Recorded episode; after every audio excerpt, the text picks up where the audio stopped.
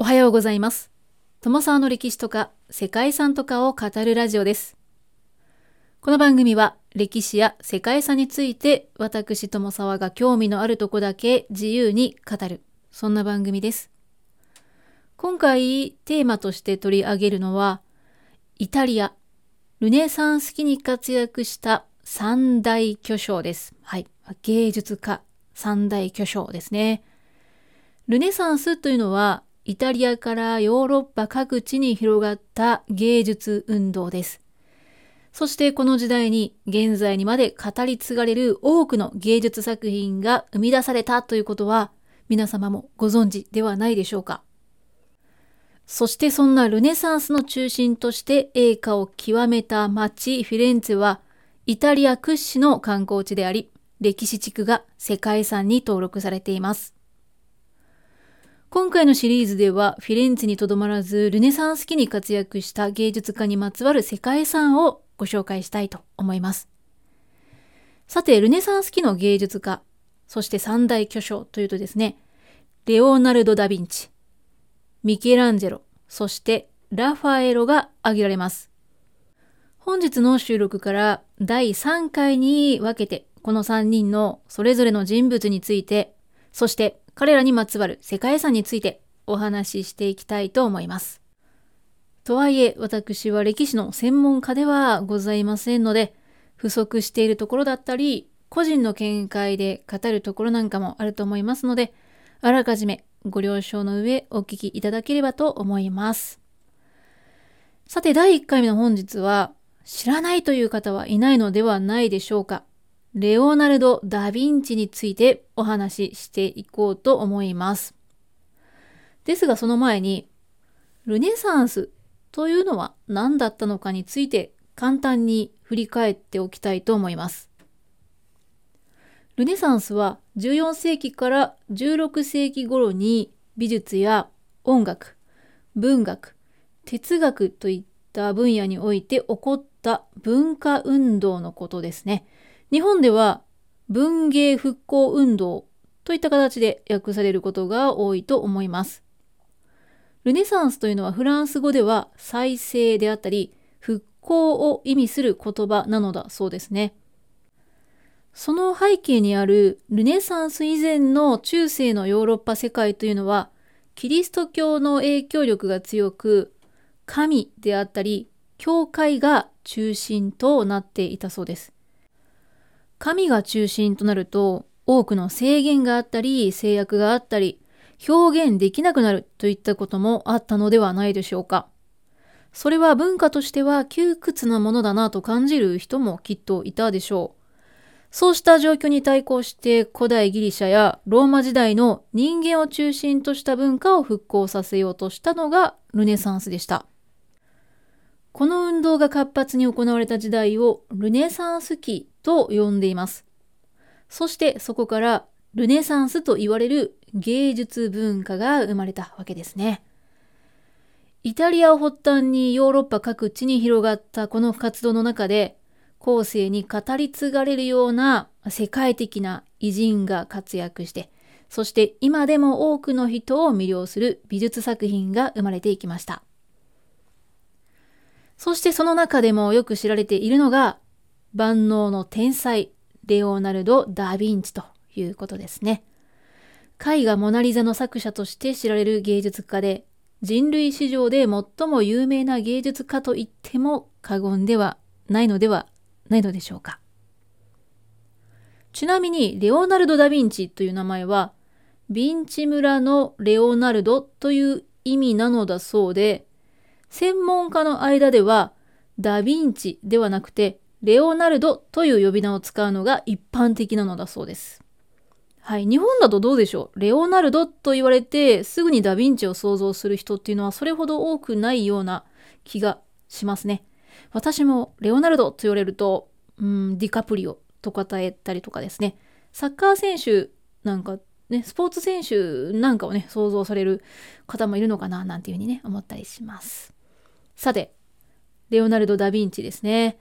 万能の天才と言われるだけあって、絵画だけではなく、音楽や建築、数学、幾何学、解剖学、生理学、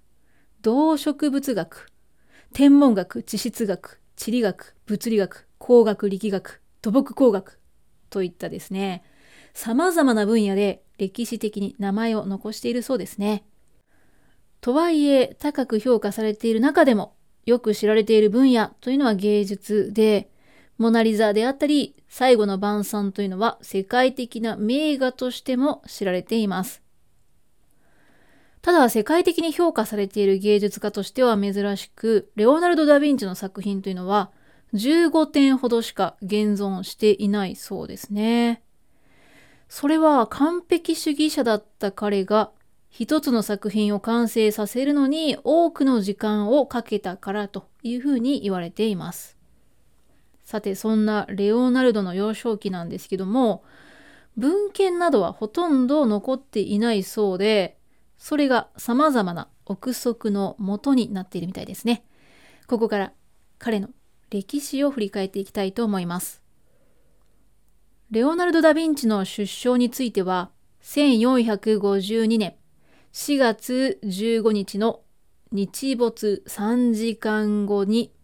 イタリアの中部に存在するトスカーナのヴィンチ村に生まれたということは分かっているそうです。結構細かく記録が残っていたんですね。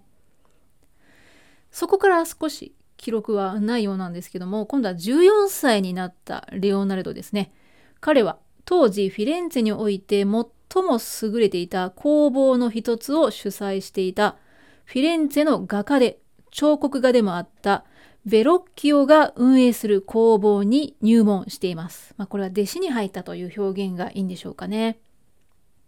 レオナルドはこの工房で理論面や技術面ともに目覚ましい成長を遂げて、その才能を発揮していました。ベロッキオの工房で制作される絵画のほとんどは、弟子や工房の雇われ画家による作品だったそうなんですけれども、ベロッキオとレオナルドの合作で作品を制作した時にですね、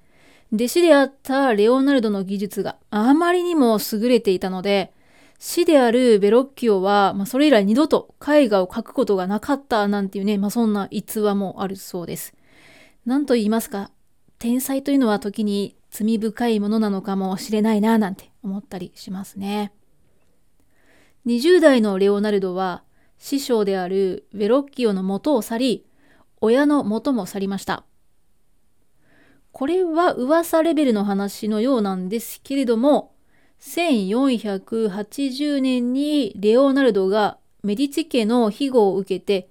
メディチ家が主催するプラトンアカデミーの一員だったというふうに言われているそうです。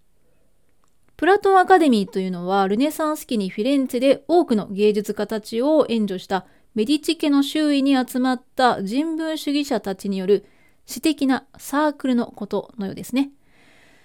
今回ここでは詳しく触れないんですけれども、ルネサンスの発展に大きな役割を与えた会合だったようです。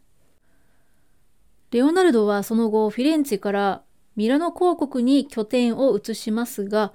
その際には軍事技術者としての一面を持ち合わせていたそうです。どうやらレオナルド自身がその自分の才能を自分自身で売り込んでいたようで、絵を描くだけではなくて、彫刻を作ったり、軍事的なパレードで使う出しの準備などもしたそうです。それでも芸術家としては、ミラノの滞在中にあのレオナルドの作品の代表でもある、有名な壁画、最後の晩餐を制作しています。ですが1499年に第二次イタリア戦争が勃発してミラノ公国はフランス軍に敗れます。レオナルドはベネツィアへと避難したそうですね。そしてレオナルドはこの際フランス軍からベネチアを守る軍事技術者として雇われて有名なヘリコプターの原型を作ったりパラシュートの元となるようなものを作ったりしていたそうですね。それから3年後には故郷へと帰りましたけれども、その後もミラノを訪れたり、フィレンツェに戻ったり、バチカンで過ごしたりしたそうです。フィレンツェではベッキオ宮殿の大会議室の壁画、アンギアーリの戦いのデザインと制作に2年間携わっています。こうしてイタリア国内で活躍していたレオナルド・ダ・ヴィンチなんですけども、実は彼は晩年はフランスで過ごしています。はい。フランスで最後の時を迎えているんですね。1516年にフランソワ一世に招かれて、レオナルドにはフランソワ一世の居城であるアンボワーズ城の近くにあるクルーの館を邸宅として与えられたそうです。レオナルドは死去するまでの最後の3年間を弟子のミラノ貴族であるフランチェスコ・メルツィや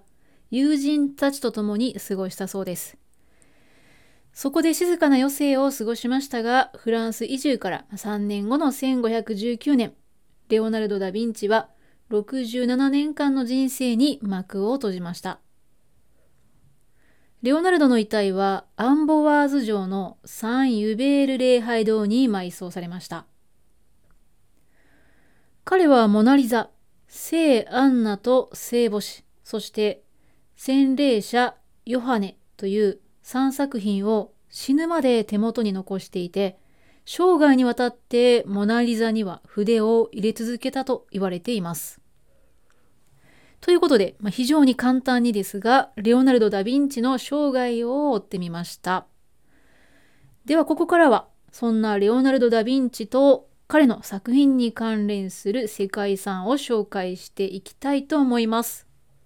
まずはですね、フィレンツェ歴史地区にある世界遺産の構成資産でもあるベッキオ宮殿です。ここはレオナルド・ダ・ヴィンチが制作活動を行った建物ですね。約2年ほどと説明の中でもお話ししましたけれども、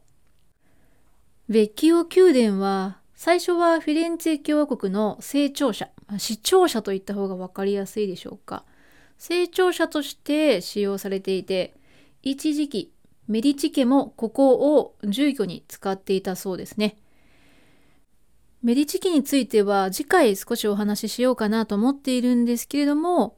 ルネサンスの時代に多くの芸術家たちを保護して、まあ、まさにルネサンスが起こった、まあ、大きな要因となった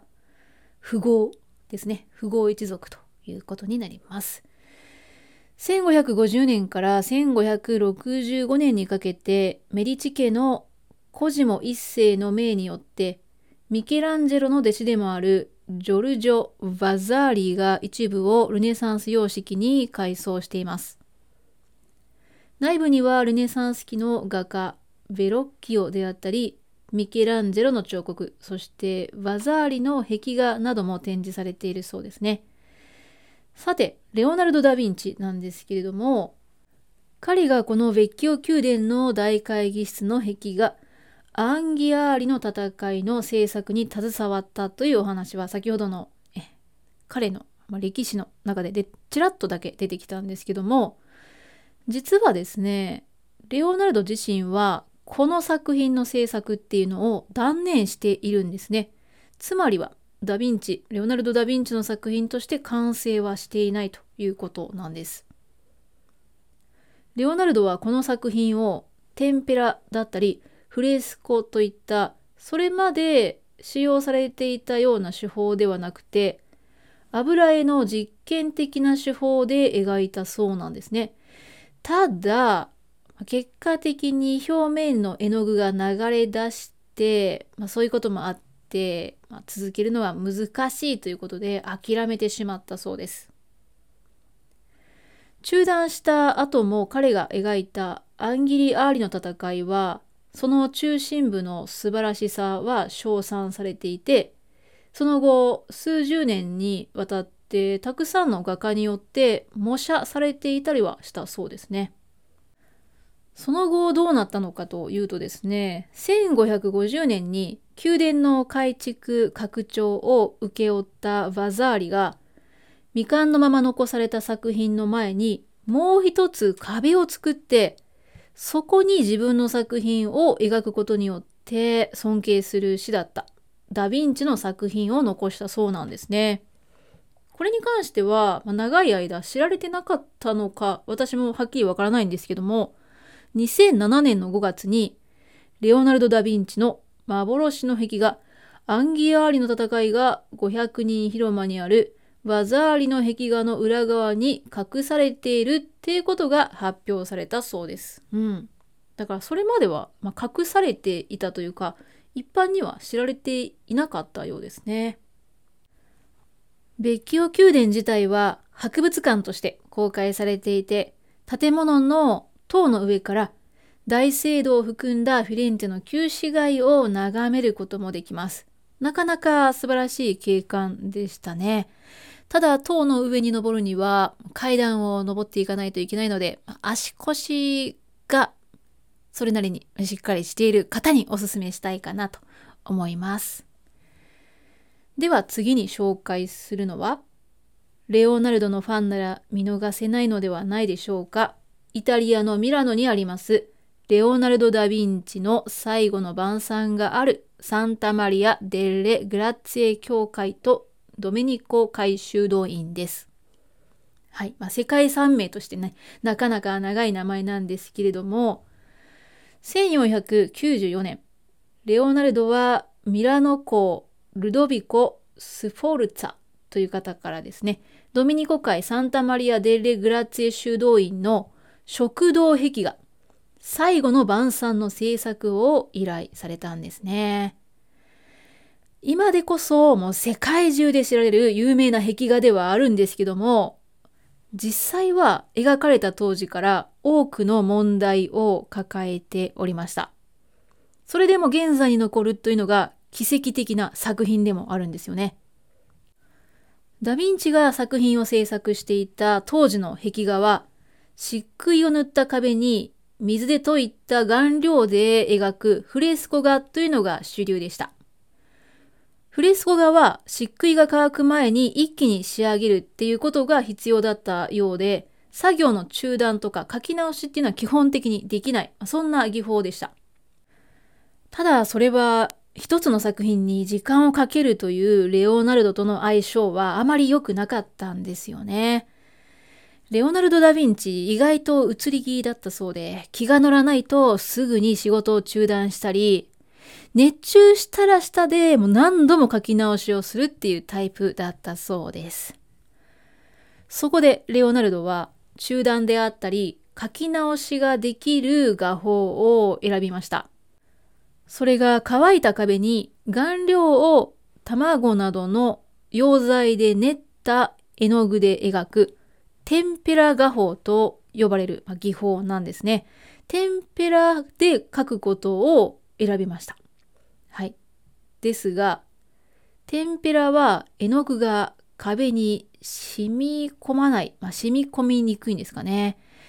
やがて湿気で剥落する運命にありました。ですので、完成直後から絵には細かい亀裂が生じることとなったんですね。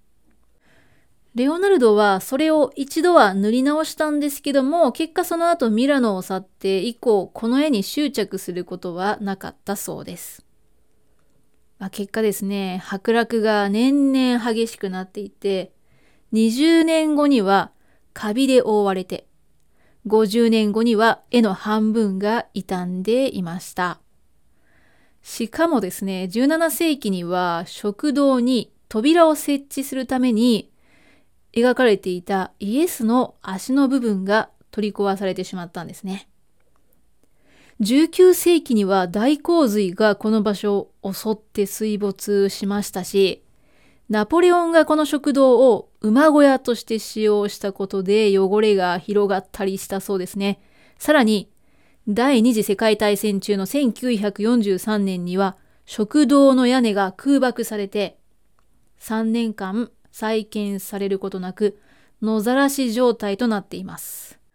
はい。ということで、不運にも見舞われたんですけれども、このような状態で、それでも壁画が残っているというのは奇跡と言えるのではないでしょうか。でですね、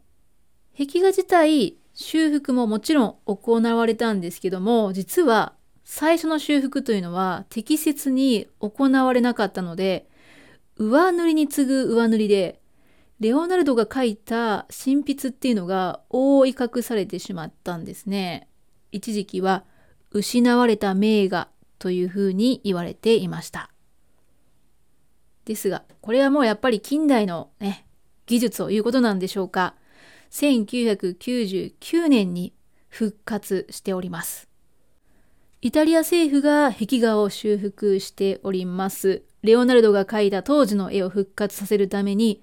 1977年から1999年まで20年以上にわたって修復作業を行いました。塗料を原子レベルまで分析して時代と素材を特定してレオナルドのオリジナルの部分を除く後世の過筆部分が丁寧に除去されました。そして蘇ったのが現在の最後の晩餐の姿ということですね。世界遺産としてはサンタマリア・デ・レ・グラツェ教会とドミニコ会の修道院及びその関連の施設で構成されています。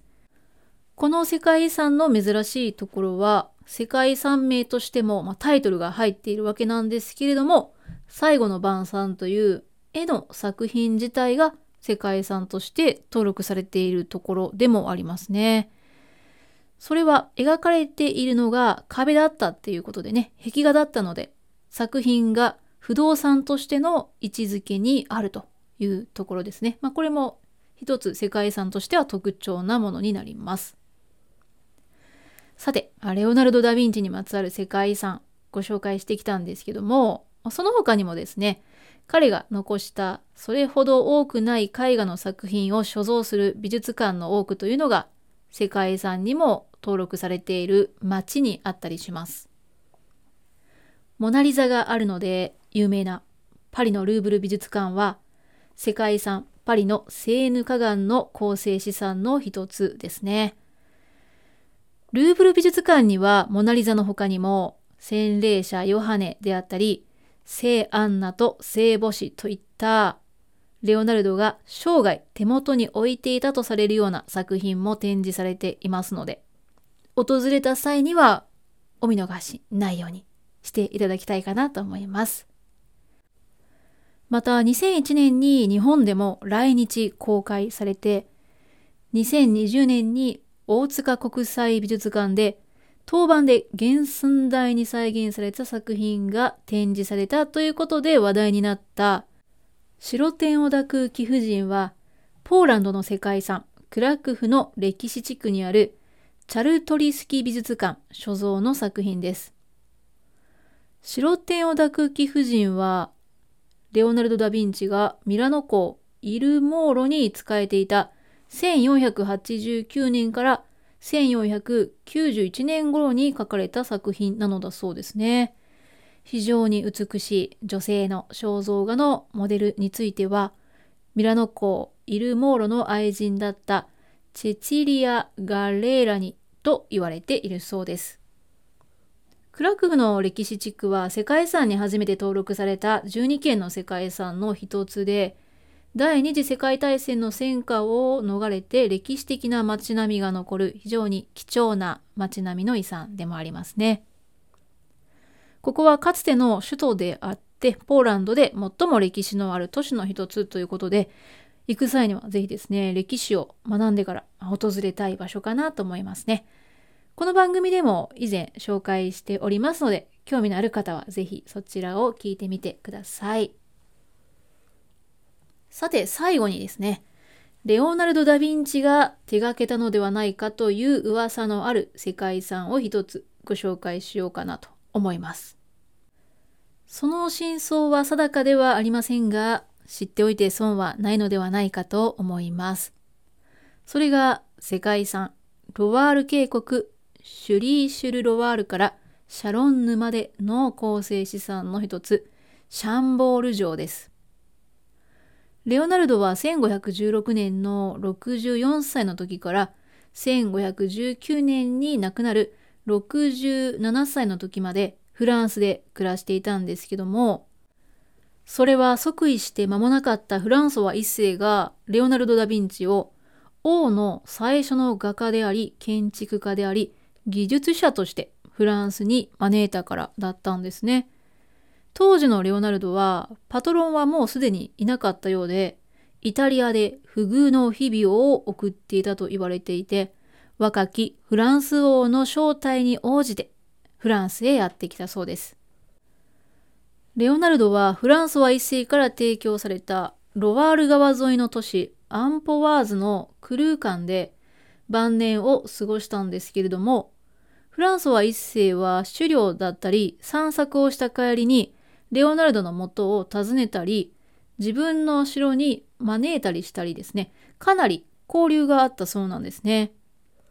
で問題のシャンボール城なんですけれどもシャンボール城自体はもともとはこの一帯を治めていたブロワ伯の上官が始まりでした。もともと昔からね、お城があったということなんですね。それをフランス王、フランスは一世が狩猟官として、まあ、狩猟のための館として大規模な改築を開始しました。建設が開始されたのが1519年で、その後、アンリ2世の治世下である1547年に完成しています。で、この改築というかですね、建設が開始されたのが1519年、ダ・ヴィンチが亡くなった年なんですけれども、このシャンボール城の設計者というのが不詳というかね、わからないというふうになっているそうなんです。だけど、フランソワ一世とレオナルドの交流もあって、これはレオナルド・ダ・ヴィンチが設計したのではないかという説が今も囁かれているそうですね。はい。あ再度ね、真相は分かりませんと言っておきますけれども、見事な設計で建設されたシャンボール城は1981年に世界遺産に単独で登録されています。そしてその後2000年にロワール渓谷シュリー・シュル・ロワールからシャロンヌまでとしてブロワ城であったりアンボワーズ城を含む渓谷沿いを彩る数々の美しい古城とともに登録範囲が拡大されたそうです。まあ、されたそうですというかされました。そしてシャンボール城の真実は分かりませんけれども晩年をこの場所で過ごしてそして亡くなったレオナルド・ダ・ヴィンチはこの世界遺産の構成資産の一つでもあるフランスは一世の居城、アンボワーズ城の城壁に建てられたサン・テュベール礼拝堂に埋葬されています。はい、ということで、本日はここまでですね、ルネサンス期に活躍した三大巨匠の一人、レオナルド・ダ・ヴィンチと、彼にまつわる世界遺産をご紹介してきました。うん。正直ですね、この偉人を語るえー、彼の生涯を語るには1回では足りないのではないかというふうに思うところもあるんですけれども、歴史も非常に簡単なものとなってしまいましたが、えー、次回はですね別のアーティスト芸術家のお話をしたいなと思います次回は三大巨匠の一人ミケランジェロの回をやりたいと思いますのでまた興味がありましたら是非聞きに来てください。本日は長くなりましたが、最後までお聴きいただきましてありがとうございます。では皆様素敵な一日をお過ごしください。友沢でした。